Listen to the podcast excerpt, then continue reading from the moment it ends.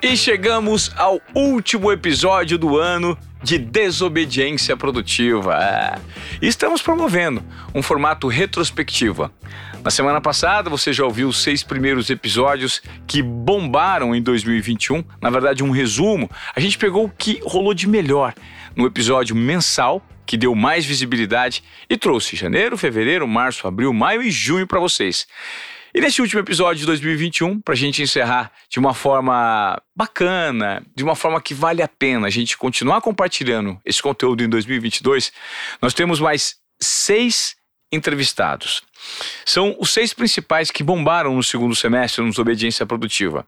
Já te peço encarecidamente para você fazer inscrição né, aqui no nosso canal e também compartilhar, porque é conteúdo rico. Vamos revisar tudo que foi feito de bom em 2021 aqui no Desobediência Produtiva e melhor, colocar esses conteúdos em prática. A partir de agora, você vai ouvir um resumo costuradinho de Mário Sérgio Cortella, Cici Navarro, Luiz Helena Trajano, Caio Carneiro, Bruno Perini, Paulo Musi e Lucas Colazo. Dê o play e reveja conteúdos sensacionais. Com essa deixa que você é, me deu, eu vou construir uma pergunta para o teu pai, vinculada a um livro que li recentemente, chamado A Civilização do Espetáculo, de Mário Vargas Llosa. É, ele diz muito, professor Cortella, sobre a contracultura. Justamente por conta desse excesso de conteúdo que temos, que temos disponíveis, como o Pedro citou, que fica muito difícil para o consumidor fazer uma curadoria do que de fato vale a pena né? Poxa, isso é bom, isso não é bom. E Vargas Llosa cita no livro que hoje em dia a grande maioria das pessoas não necessariamente entra nesse formato digital para assumir, assimilar e se debruçar com paciência sobre algum conteúdo que de fato seja válido, né? Porque as pessoas querem se sentir anestesiadas, consumo imediato, a cultura da bisbilhotice, né? Aquela cultura para te fazer sentir. É, e, exemplo, é muito mais importante para as pessoas saberem qual que é a última fofoca, o último namorado da, da, da Anitta, qual que é o último, o último bafafá relacionado ao Big Brother. Hoje, todo mundo se sente incluído, culto, lendo, consumindo, porque faz parte dessa cultura da internet que ele chama de contracultura. Por quê? Porque hoje os produtores de conteúdo, que são pessoas que estão no mainstream, né, que têm uma grande audiência, uma grande visibilidade, elas ocuparam os lugares dos grandes produtores musicais, dos grandes maestros, dos grandes músicos, dos grandes escultores, né, dos grandes é, é, é, autores, que hoje não existem mais. Onde estão esses esses produtores de conteúdo verdadeiro, que requer paciência para produzir o conteúdo e requer paciência para você consumir esse conteúdo e assimilar algo de fato consistente. Faz sentido?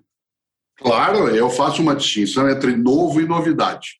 Né? Novidade é aquilo que vem, brilha por um tempo, tem uma presença quase como um cometa e aí desaparece uma sociedade da celebração do espetáculo, como o Vargas Llosa lembra, em que a ideia é que você tenha momentaneamente uma apresentação em que você esteja à frente do palco e que seja vista ou visto num determinado momento, ela tem um nível né, de precarização dessa permanência que é muito forte.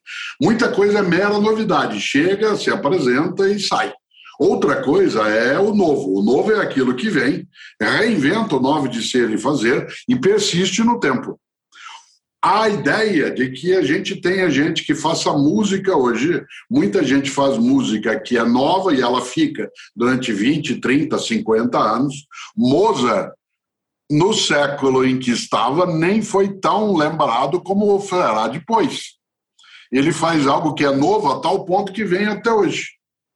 A ideia de que a filosofia, por exemplo, ela não tem todo o reconhecimento como ela já o teve num determinado momento e ela pode deixar de ter.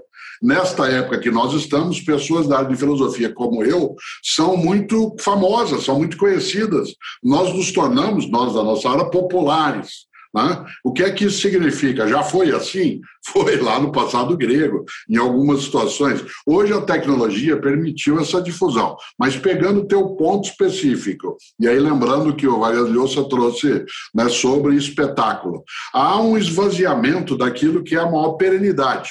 É uma certa forma da moda vir à tona e ela desaparece com uma certa frequência. Mas não basta você ter toda essa tecnologia, ter o serviço, todo o aparato tecnológico, porque, embora qualquer pessoa possa hoje produzir conteúdo, o número de pessoas que, ao produzir, ela é seguida, digamos, ou ela é procurada, aquele conhecimento é partilhado, ele não é tão expressivo assim. Né? O Pedro sempre lembra alguns cursos que são dados na internet, você tem um milhão, né, dois milhões de acessos naquela situação, e tem outros que você, de maneira alguma, não é a tecnologia que oferece isso. Por exemplo, eu tive um crescimento imenso né, com o campo da consultoria, especialmente, que a agência Sofia passou a fazer na gestão dos conteúdos digitais. Mas não basta eu ter uma agência Sofia. É preciso que eu tenha também né, um conhecimento, um conteúdo que não só anteceda aquele momento em que eu tenho que juntá-lo, me esforçar, como ele possa seguir adiante. Ao Pedro, não basta ele juntar só o que eu já tinha produzido e colocar. Eu preciso renovar, reinventar, refazer, recriar. E isso não pode ser mera novidade, senão vai embora. Há um filósofo irlandês, Berkeley, que tem uma frase mais antiga, Ivan, que diz que ser é ser percebido. Ser é ser percebido. Se você não é percebido ou percebida, você não é. Né? Mas não necessariamente o fato de eu encontrar outros que estão me vendo e que comigo estejam é um sinal de qualidade positiva. O Milor Fernandes, né, que você sem dúvida conheceu, que infelizmente morreu né, em 2012, o Milor dizia: cuidado com a frase, dize-me com quem andas, que te direi quem és, porque Jesus andava com Judas e Judas andava com Jesus. Né? Então, a ideia do diz-me com quem andas e te direi quem és, preciso olhar melhor. Mas que há hoje uma profusão né, de possibilidades e que nem sempre é, é muito difícil isso. No começo dos debates que eu fazia com o Pedro para aprender essa lógica, né, esse mundo digital, uma das questões era quem é que legitima esse conteúdo que circula? Será que a gente não fica só na mera opinião? Né? Será que isso não é um mundo só em que o espetáculo vem à tona e aquilo que tem maior perenidade? Né? Então, esse tipo de percepção, o Pedro até tem uma visão muito interessante sobre essa perspectiva ao levantar que essa perenidade virá não só pelo êxito, pelo sucesso quando ele é momentâneo, mas pela possibilidade de ele agregar pessoas que também partilhem aquilo, não como algo exclusivista, mas algo a ser manejado né, numa expressão maior, não é, Pedro?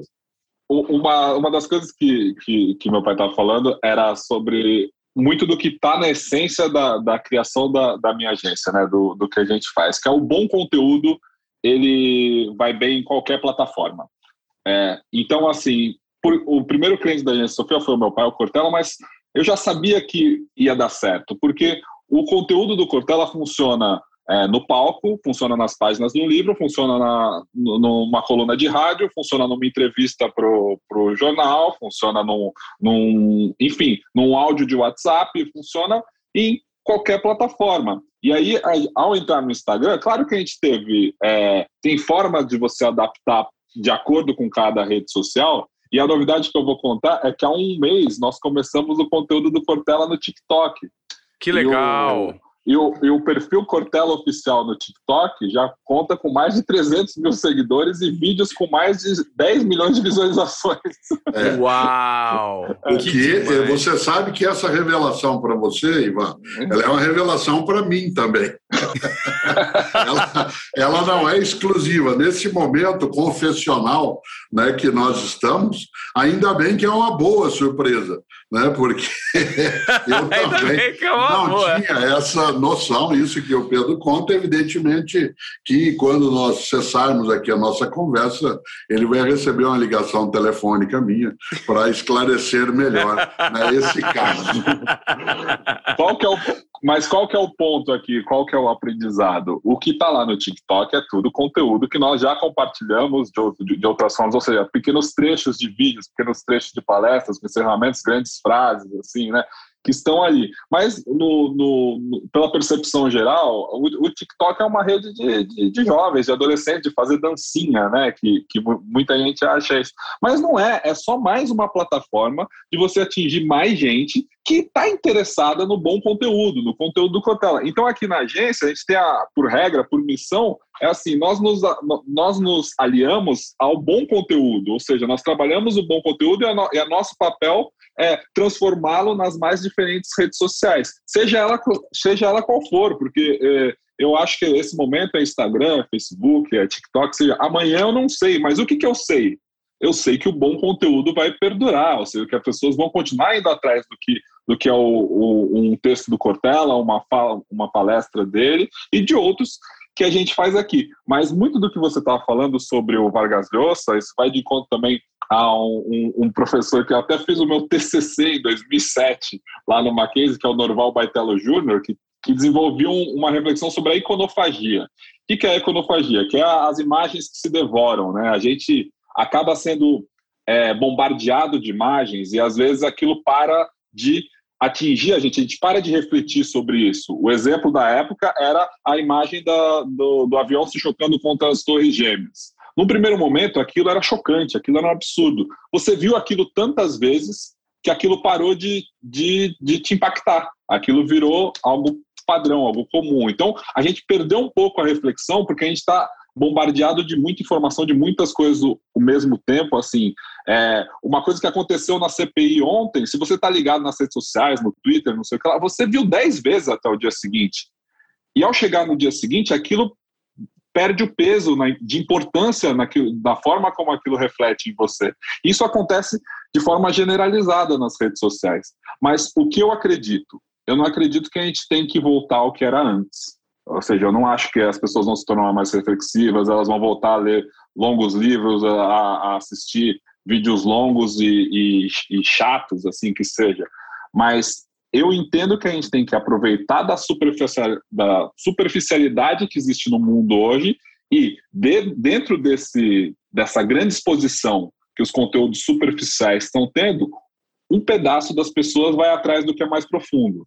Ou seja, vai atrás do que é quando o Cortella posta um cartazinho e ele cita um autor, eu gosto de acreditar que uma parte daquelas pessoas vai atrás do livro daquele autor. Ou seja, vai, atra vai atrás daquele conhecimento de forma mais profunda. Quando a gente compartilha um trecho de uma palestra ou um, um, uma citação no Instagram de, de outros clientes que a gente tem aqui, é, eu espero que a pessoa vá atrás do livro completo, sabe? Tipo, um artigo do LinkedIn. E assim, mesmo que seja é, 0,03%, mesmo. Gente, 0,3% de 10 milhões de pessoas que viram um vídeo no TikTok é a gente pra caramba. É, sabe? já são, já são eu, 300. E eu entendo que isso é muito mais do que a gente teria num mundo em que essas mídias não existissem, que a gente estaria é, ainda consumindo só o que é chamado da mídia formal, ou seja, com todos os filtros e todas as, as a, to, to, todo o trabalho que dava para criar aquela produção, né? O Ivan fez muito vivo que dependia de um caminhão estar tá na porta da, do, do CT. Nós do fizemos, né? Nós fizemos, né? e hoje, hoje, hoje é o smartphone. Hoje a gente está acostumado com o digital. E o digital acontece é, é, ou ele, ele dá a falsa sensação que tudo acontece num piscar de olhos, uhum. né?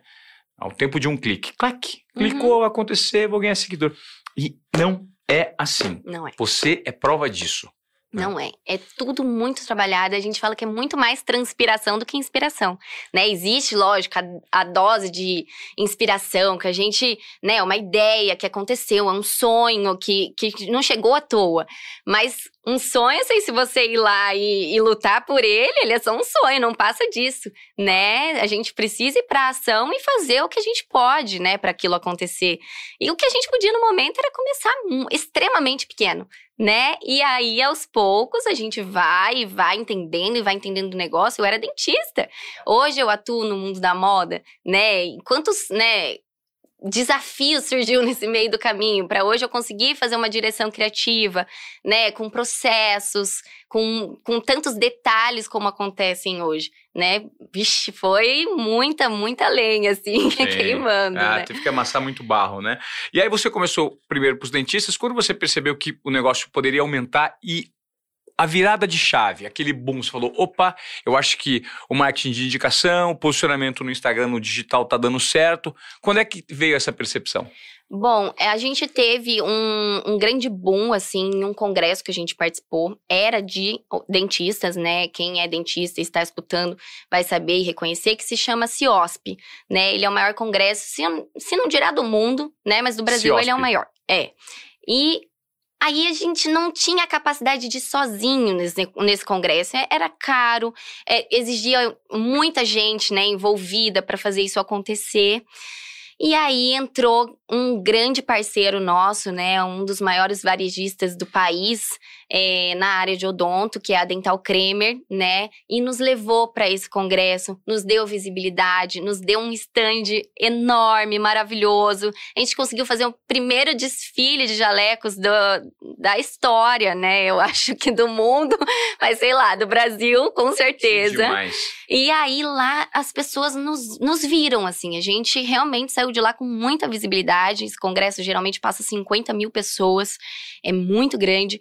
E a gente saiu de lá com muita, muita visibilidade, com pouco estoque, uma, uma história maluca se a gente pegar para contar esse congresso. Mas, graças a Deus, deu tudo certo. E dali a gente deu um grande passo. Acho que foi um, um um primeiro grande passo assim nosso foi nesse congresso. Então ali a gente entendeu que realmente era um negócio e que a gente precisava cuidar muito. Depois desse congresso eu abandonei a, a minha área, né, de, de odonto e segui firme na empresa.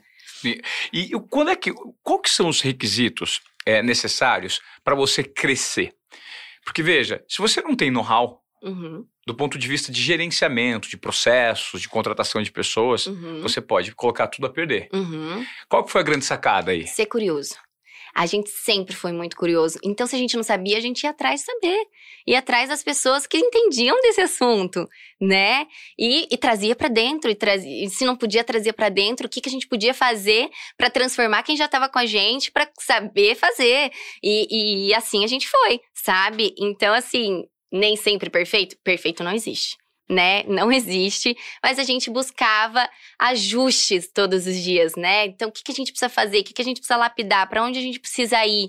A gente é muito curioso, a gente não vai parar com essa curiosidade, né? E é assim que a empresa vai crescendo, por essa inconformidade, por essa curiosidade que a gente tem todos os dias de nos aperfeiçoar, né? De trazer é, coisas novas, de trazer novos processos, de trazer coisas que vão nos fazer evoluir e crescer, né? Nossa, talvez eu nunca tenha ouvido essa resposta. Eu fiquei impactado quando você falou agora é, a curiosidade.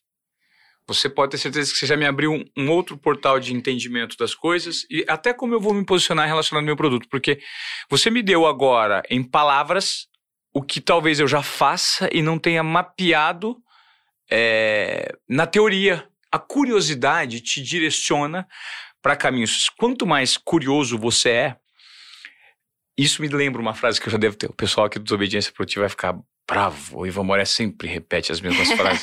É assim, ó. Não importa o quanto você sabe. Importa como você usa o seu cérebro para procurar saber, né? Essa é uma frase do Dr. É, Neil deGrasse Tyson. eu sempre cito porque é muito rica. Se você faz as perguntas certas, você encontra o conhecimento. Uhum. Talvez você não saiba, uhum. mas se propõe a saber. E quando você me falou sobre curiosidade, poxa, quantas pessoas estão aqui hoje ouvindo o podcast e você que está nesse exato momento de braços cruzados, fala assim, mas eu não sei como fazer isso.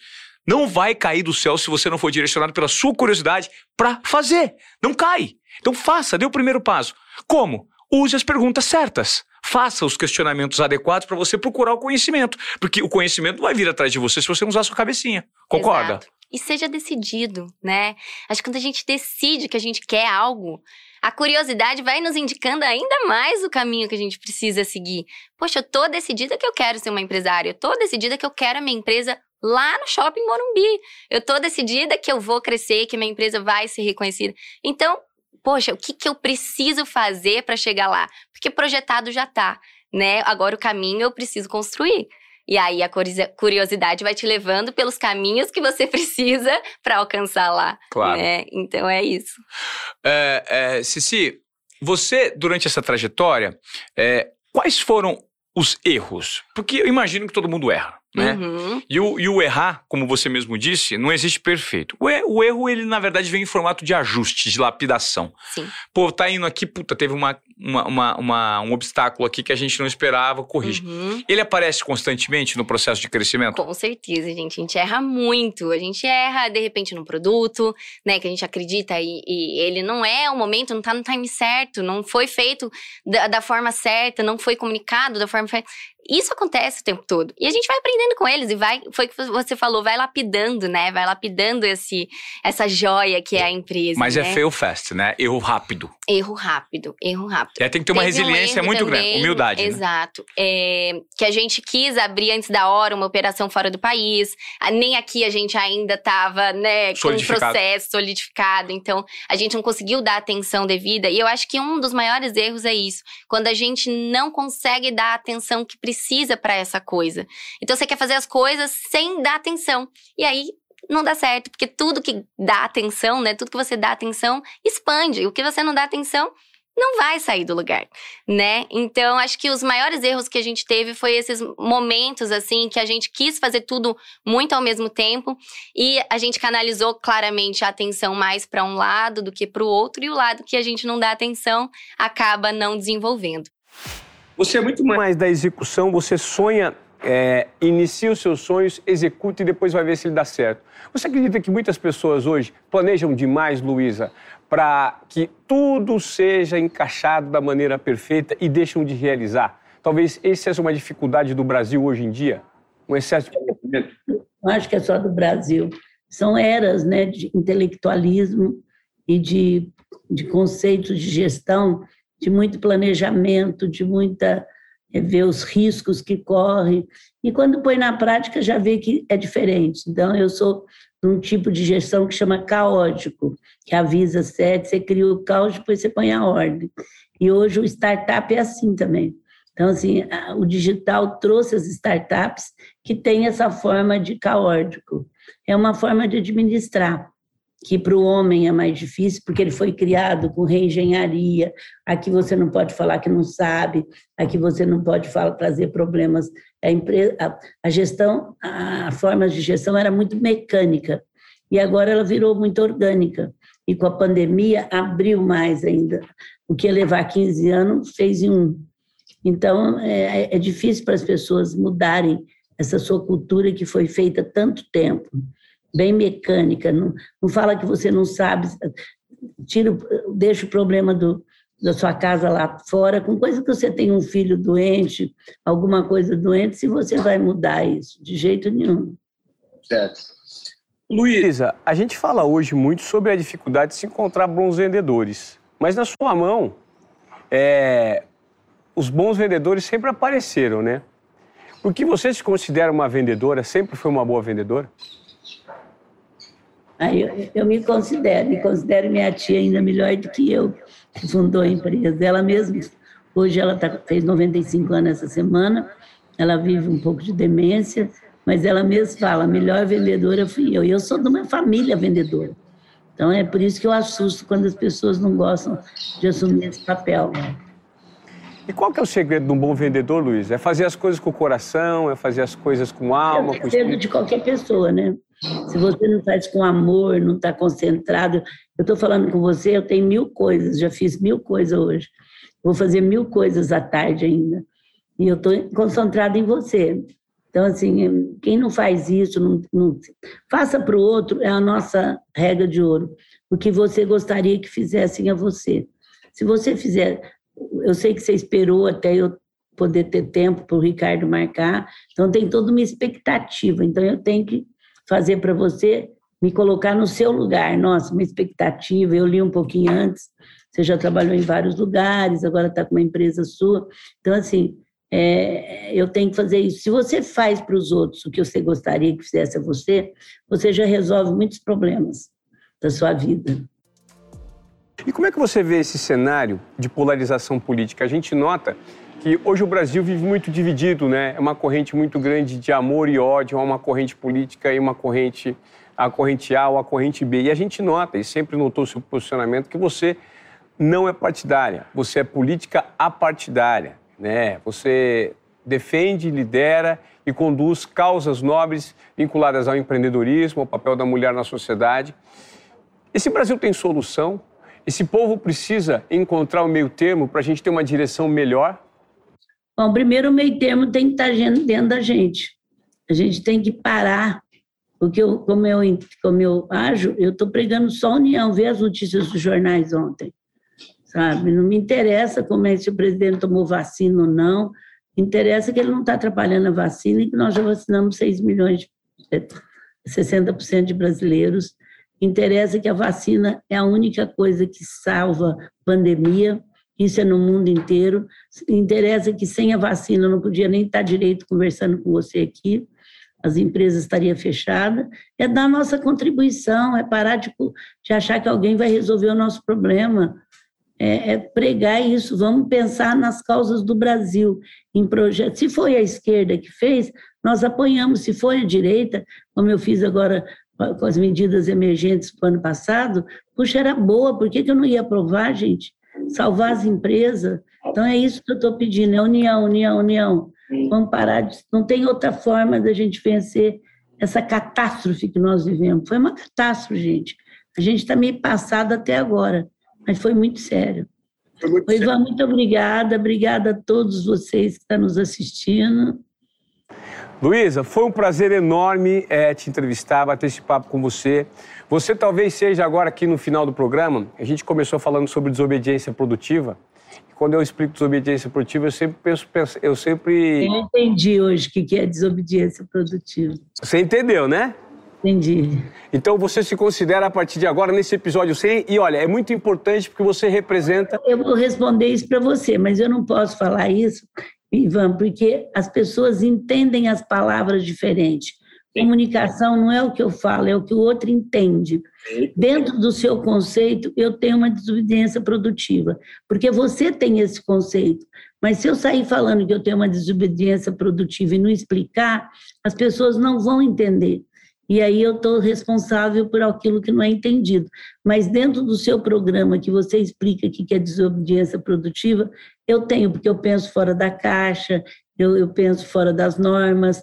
Não, agora eu respeito todas as leis trabalhistas, todas as leis do país, eu tenho muito respeito. Ética é o bem comum. E se você não respeitar, também não tem. Então, é isso que eu quero dizer. Eu sou uma desobediência produtiva dentro do que você pensa que é isso. Mas quando você fala em desobediência, as pessoas podem pensar que eu não respeito as normas do país, da Constituição, e não é isso que uma líder tem que passar, e não é isso que eu sou.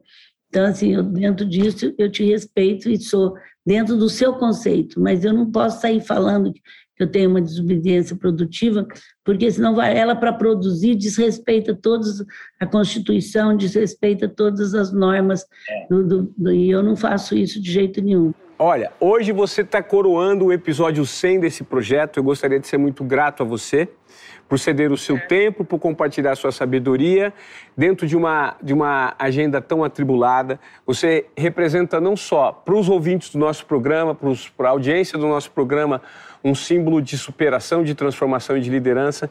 Então eu gostaria de coroar esse momento especial do episódio 100 com você.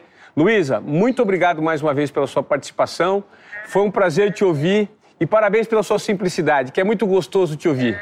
Tessa, um abraço para todo mundo que está nos ouvindo. Acredite, vamos fazer o Brasil para já. Tem que ser para já. Vamos juntos unir e fazer o Brasil para já. É o que cai justamente naquilo que o Vargas Llosa disse, que a cultura hoje, isso a, a internet só validou essa cultura da bisbilhotice que preencheu é, o tempo de pessoas que como você mesmo disse, de repente, se você não estava na internet, você tá na TV assistindo um boberol, ou ia estar tá gastando tempo fazendo fofoca, fuxico com o vizinho no muro do lado, e não ia estar tá estudando, lendo, ouvindo uma música, Exatamente. escrevendo. Né? Então, isso aqui é uma baita ferramenta para que as pessoas inteligentes fiquem mais inteligentes e para que as pessoas alienadas fiquem mais alienadas. Porque antes o cara ainda era obrigado a ver um jornal nacional antes de ver a novela, né? Sim. Agora não, ele fica na página de meme enquanto tá passando o jornal. É. Ah, vai começar a novela, vai pra novela. Exato. Então dá para ficar até mais alienado, mesmo tendo muito mais acesso à informação na palma da mão. Perfeito, perfeito. Cara, eu acho que eu passaria o um dia conversando com você, Bruno, eu porque lisonjeado. É, eu, eu, é, é tão gostoso assim. Eu acho que uma vez eu conversei com foi? Foi com o Rafa Velar, eu acho. Que eu acho que a principal característica que transforma é, uma pessoa em alguém de fato atrativa é o poder intelectual, né? E pessoas interessantes são pessoas interessadas. Sim. São aquelas pessoas que se interessam por assuntos, se interessam por. Se você se interessou por vir aqui, em compartilhar seu conteúdo, você se transforma em uma pessoa muito interessante por isso, né? Pela, pelo leque de, de lentes que você consegue desenvolver raciocínios e, e trazer pontos de vista.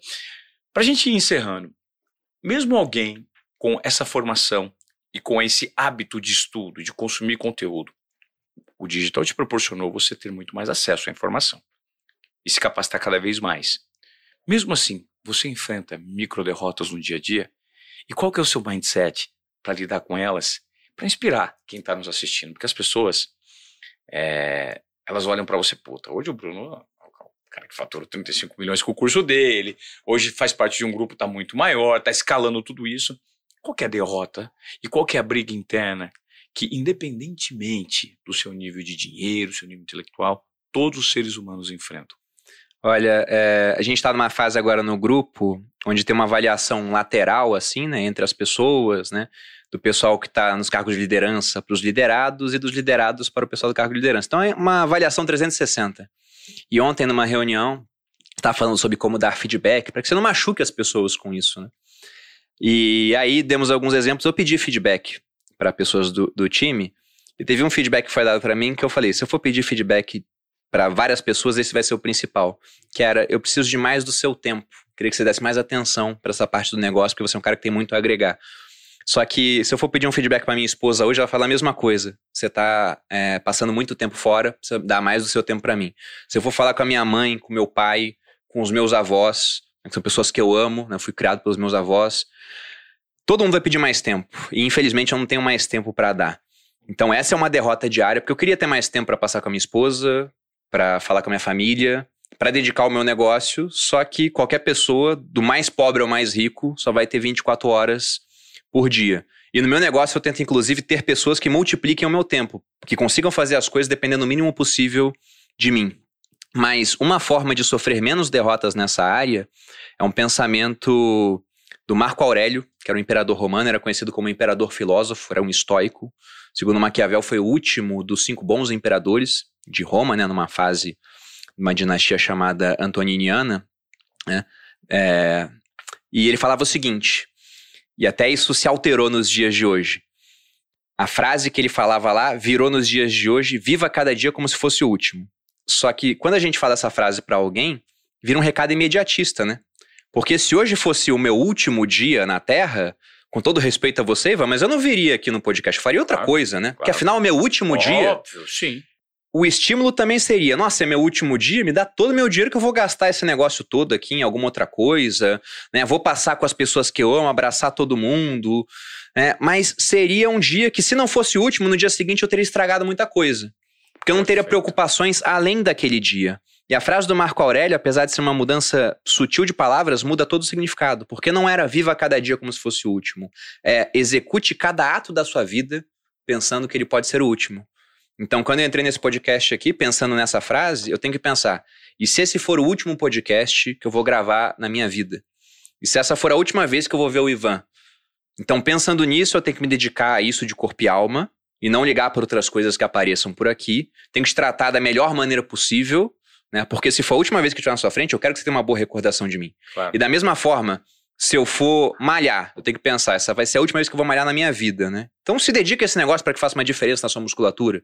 Se eu for jantar com a minha esposa, é o último jantar que eu vou ter com ela. Se eu for fazer amor com ela, é a última vez. Você vai se preocupar mil vezes mais com o prazer dela por conta disso, porque afinal de contas é a última.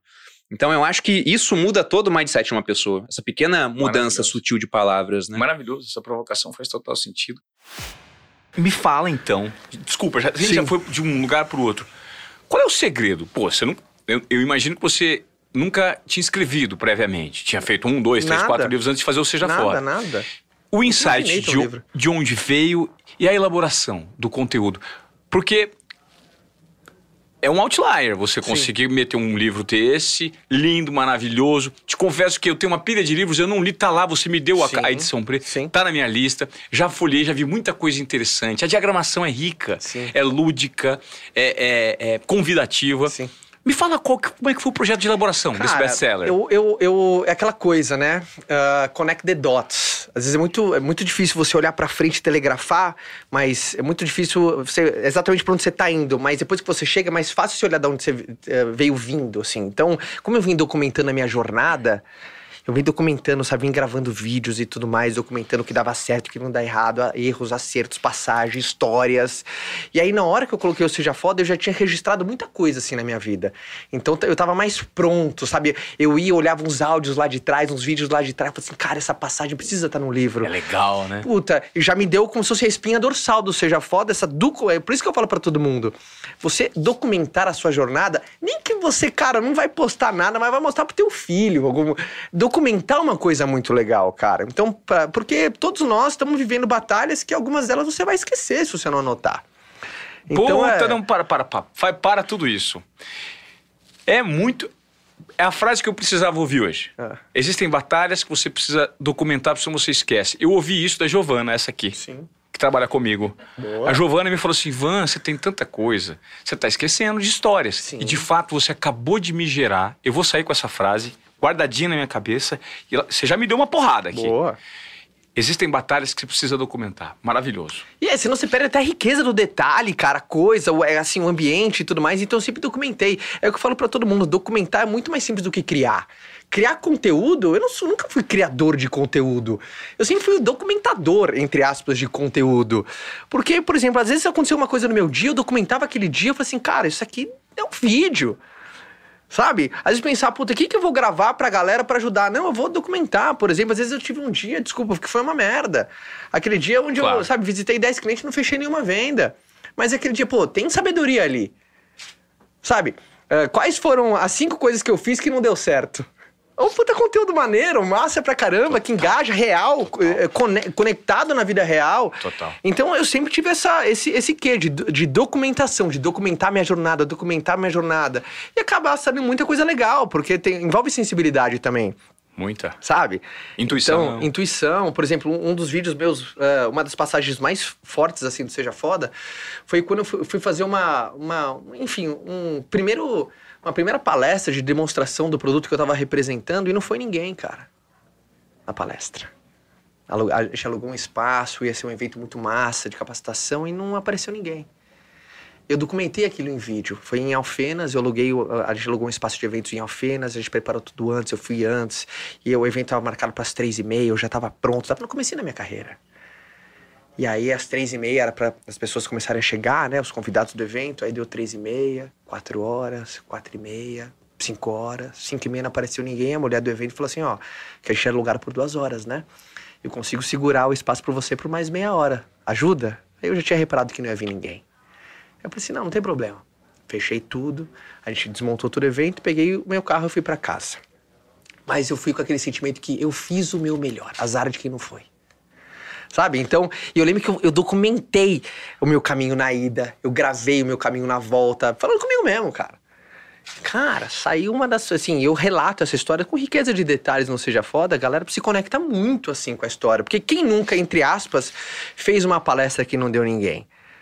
Sabe? Quem nunca foi, apostou num projeto e chegou lá, tava com expectativa lá em cima e não aconteceu nada do que planejou. Sabe? Às vezes foi o completo oposto. Você achava que ia arrebentar de vender. Quanta gente, sei lá, às vezes não preparou um curso com muito carinho, na hora de oferecer não vendeu nada. Sabe? Quanta gente. E muita gente se identificou e falou assim: caramba. Já aconteceu comigo isso, cara.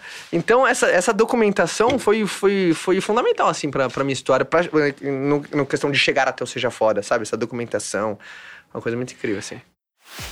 Paulo, qual que é a maior dificuldade que você notou em tempos de pandemia com os pacientes que você atendem que têm uma dificuldade muito grande de aceitação com o próprio corpo, Hum. que querem mudar essa, essa relação com o corpo? Legal você ter perguntado isso porque eu lembrei que eu não te falei a segunda coisa. Eu falei o que eu devolvi para a medicina, eu não te falei que eu devolvi para a sociedade. E aí o que, que a sociedade me devolveu? Me devolveu essa sensibilidade, Ivan. Foi fazer o blog de manhã, o banho não tem calendário. Ligar e conversar com as pessoas. Resolver as dúvidas delas. Ou Que pelo menos manhã, né? empatizar com elas. Né? Começou, pessoal, 150 pessoas, 120 pessoas. Meu, com os dias, aí começou a entrar 700, mil, 2 mil, 3 mil. Eu falei, meu, o que que tá acontecendo aqui? Será que tá todo mundo acordando cedo para fazer bicicleta? Tomara que sim, né? Mas era um horário que aí eu comecei a ter um feedback das pessoas assim, cara, eu não começo o seu dia, o dia se eu não, se eu não ouvir você. Eu preciso ouvir você porque aí eu já trato daquele assunto e aquilo ajudou. Ou então, esses dias eu recebi de um menino que ele tinha emagrecido 45 quilos desde que ele começou a ouvir o banho e que ele estava super feliz. E que só de conversar ele já conseguia direcionamento através das dúvidas das outras pessoas para ele aplicar e para ele ter confiança no que ele, no que ele tem que fazer. E esse ponto me marcou. Por quê? Desde que eu dou aula para pós-graduação de medicina, e eu dou para duas pós-graduações de medicina esportiva. Uma do Instituto Forte, da Faculdade Forte, que é o Ian e um pessoal da Santa Casa, de Misericórdia de São Paulo, um pessoal fora de série. Outro é pro Instituto BWS, que é o professor Glycon, que é do Sul, mas que ele vem dar esse curso aqui em São Paulo, né, e que também selecionou nomes, assim, extremamente especiais. Eu sempre pergunto para os meus alunos de uma forma muito provocativa: por que, que você cobra? O que, que você vende? E eu provoco eles por quê? Porque eu quero saber o que, que eles acham que eles estão vendendo. A medicina, ela não é um sacerdócio, Ivan, ela é uma profissão. Né? O teu médico, ele precisa pagar conta de luz, ele precisa pagar conta de mercado, ele precisa pagar aluguel. é, A gente tem essas contas. Então, não dá para tratar mais a medicina assim. O que não quer dizer que nós não façamos de forma silenciosa os nossos atos de caridade. E por que silencioso? Porque caridade às vistas do mundo não é caridade, é autopromoção. Uhum. Pelo menos eu acho isso, tá? E dessa forma, eu preciso que esses caras entendam o que, que é o trabalho deles. Porque senão eles perdem aquilo que é a mão do sucesso e eles começam a se ressentir com a medicina. E depois eles ressentem-se com os médicos. E eles começam a apontar para o colega deles como se o colega deles de sucesso fosse a razão deles terem insucesso. Isso é muito ruim na medicina. Porque o foco do médico tem que ser o paciente, não importa o que aconteça. Perfeito. Perfeito. Bom, pergunto para eles.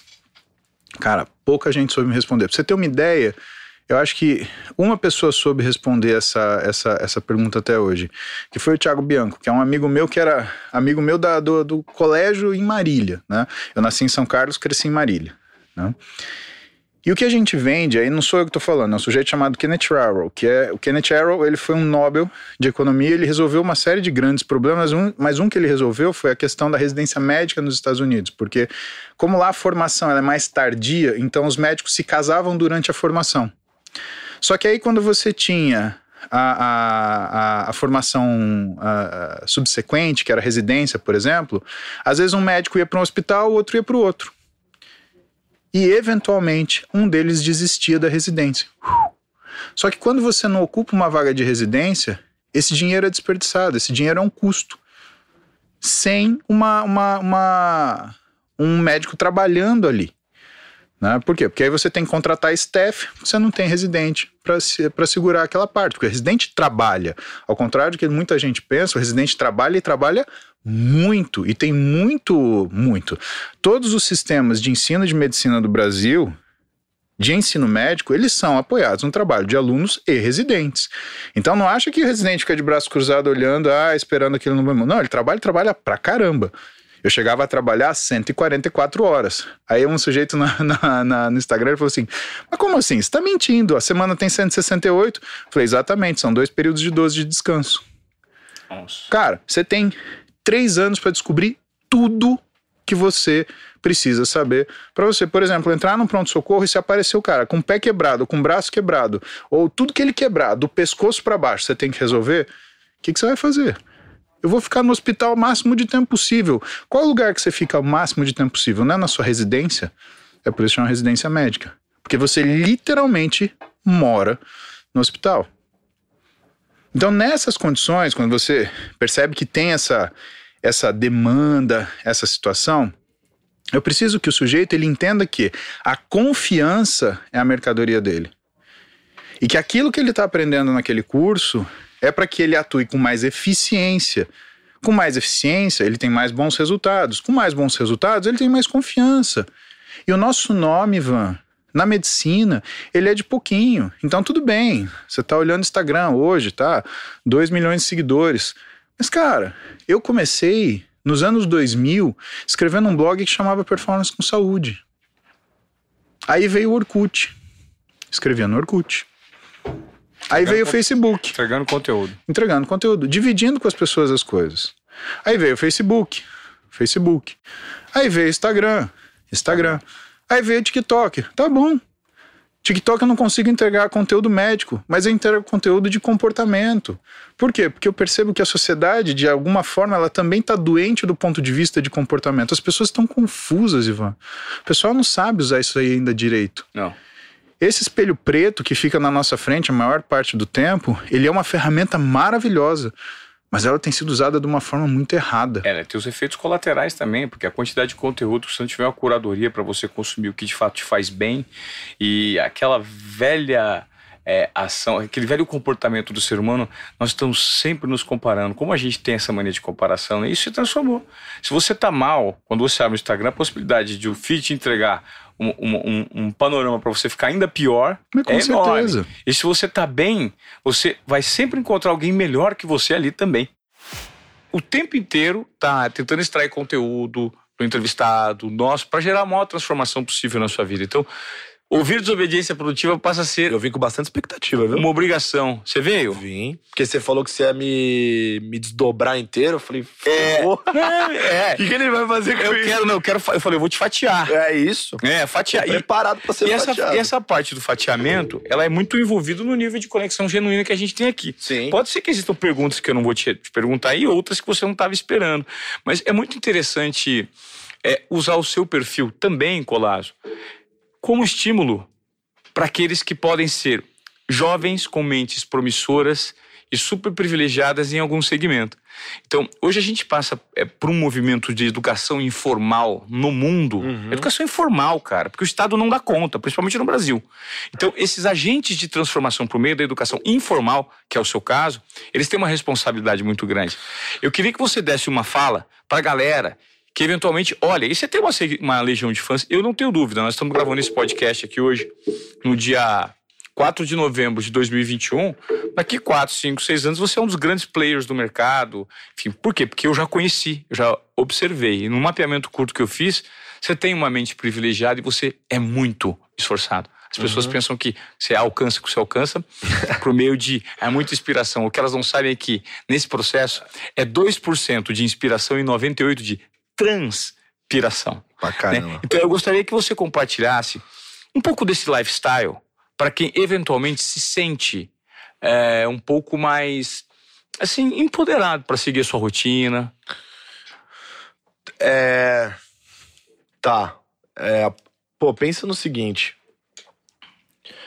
Pensa que, que, o, que o que traz é, performance e segurança para uma aeronave não é o piloto, é o computador de bordo. É o investimento nessa tecnologia. E, e essa tecnologia ela é muito avançada, as pessoas não sabem, né? Mas é por isso que avião custa tão caro. Uhum. E, e é uma tecnologia que ela consegue avançar sozinha. Acho que é a mesma coisa, uma- talvez um exemplo mais, mais millennial aí, o Tesla. O Tesla é um carro que você compra e o computador de bordo dele continua, continua avançando e melhorando o tempo todo. É, só que isso parte de um pressuposto, de uma ideia, e essa ideia, quando a máquina é você, chama mindset. É aí que começa. Então, eu, O principal estudo que você tem que fazer antes de qualquer outro estudo é o autoconhecimento, se estudar, entender você, entender onde tá. Porque você só vai pegar uma marreta, uma, uma wrecking ball lá da Miley Cyrus e arrebentar um muro se você sabe onde tiver um muro. Se você não sabe onde tá um muro, você não vai acertar muro nenhum.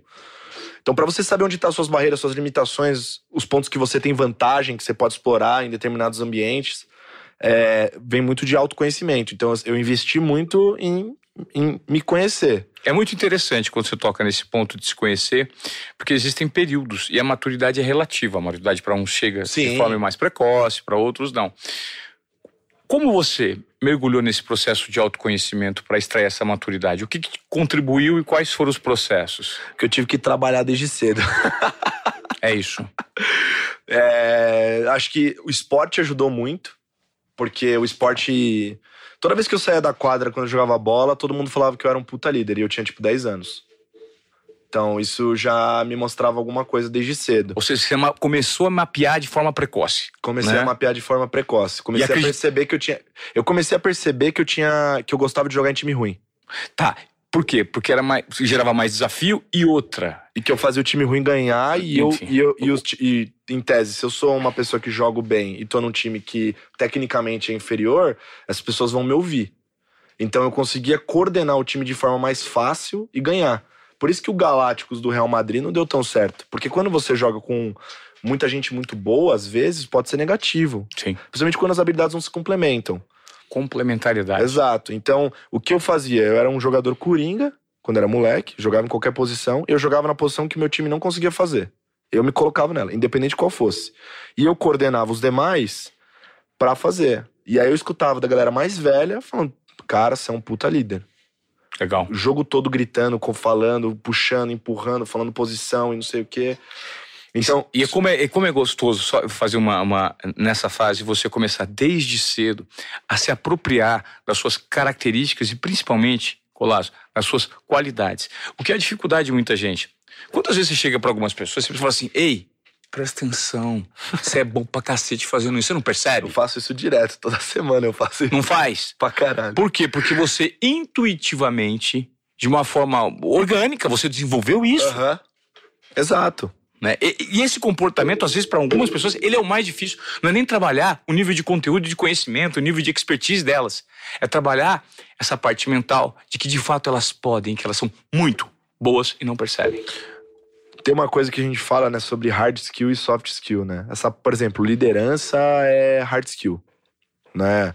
Sei lá, ser bom em Excel é, é hard skill, né? É, soft skill, aquela coisa que tem mais a ver com comportamento, com querer fazer as coisas acontecer, aquela coisa mais intangível. Essa é a mais importante. Se você tem soft skill, você tá me olhando agora, qualquer hard skill que você quiser ter, você terá. Pode, pode anotar, você me cobra depois. Qualquer um. Se você tem um lado soft construído, qualquer um. Porque, cara, a partir do momento que você quer muito alguma coisa, você focou, você expandiu e, e, e você tá disposto a fazer o que for necessário para chegar lá, você chega. Nada vai te parar. Difícil, difícil de parar. Pode acontecer não no tempo que você deseja, porque daí a vida tá te dando uma lição. Perfeito. Mas. Não, é o tempo que tem que ter, né? É, É o tempo que tem que ter. Quanto tempo demora? O tempo que tiver que ter. Chegamos ao último episódio de Desobediência Produtiva com o resumo do que rolou no segundo semestre, os principais entrevistados. É muito conhecimento, né, pessoal?